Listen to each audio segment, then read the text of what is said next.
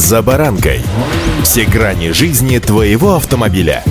Автонапоминалка. Комментарии экспертов. Советы по обслуживанию автомобилей в программе «За баранкой». Осень без дождей вряд ли можно себе представить. Ну, разве что ту, которую классик описал как короткая и дивная пора, то есть золотая осень. Ну, по мне так, что мне снег, что мне зной, что мне дождик проливной, когда мои друзья со мной, ну и так далее по тексту. Но, как ваш брат по баранке, не могу не напомнить, что с точки зрения безопасности дорожного движения, дождь очень коварный фактор. С вами за баранкой Александр Карпов. Здравствуйте.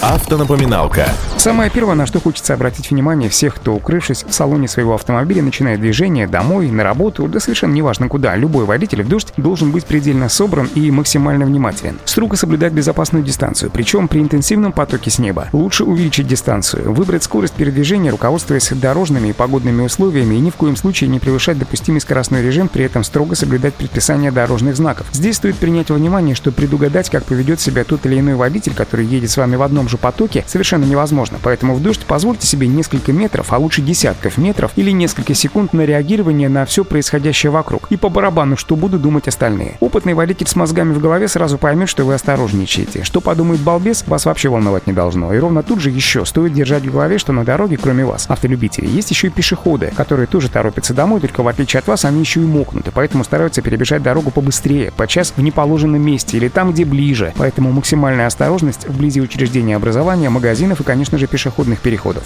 Автонапоминалка.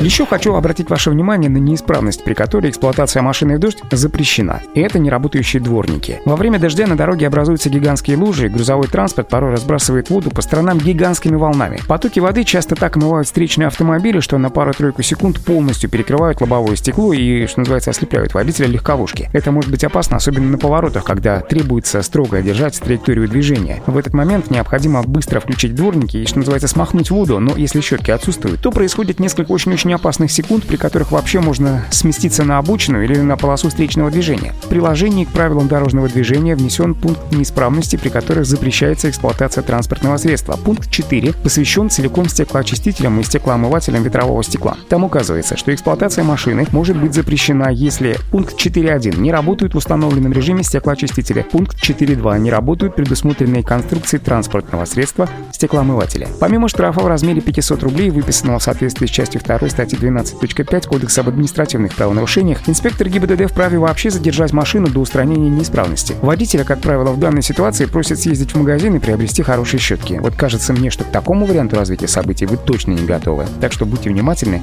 и удачи. «За баранкой».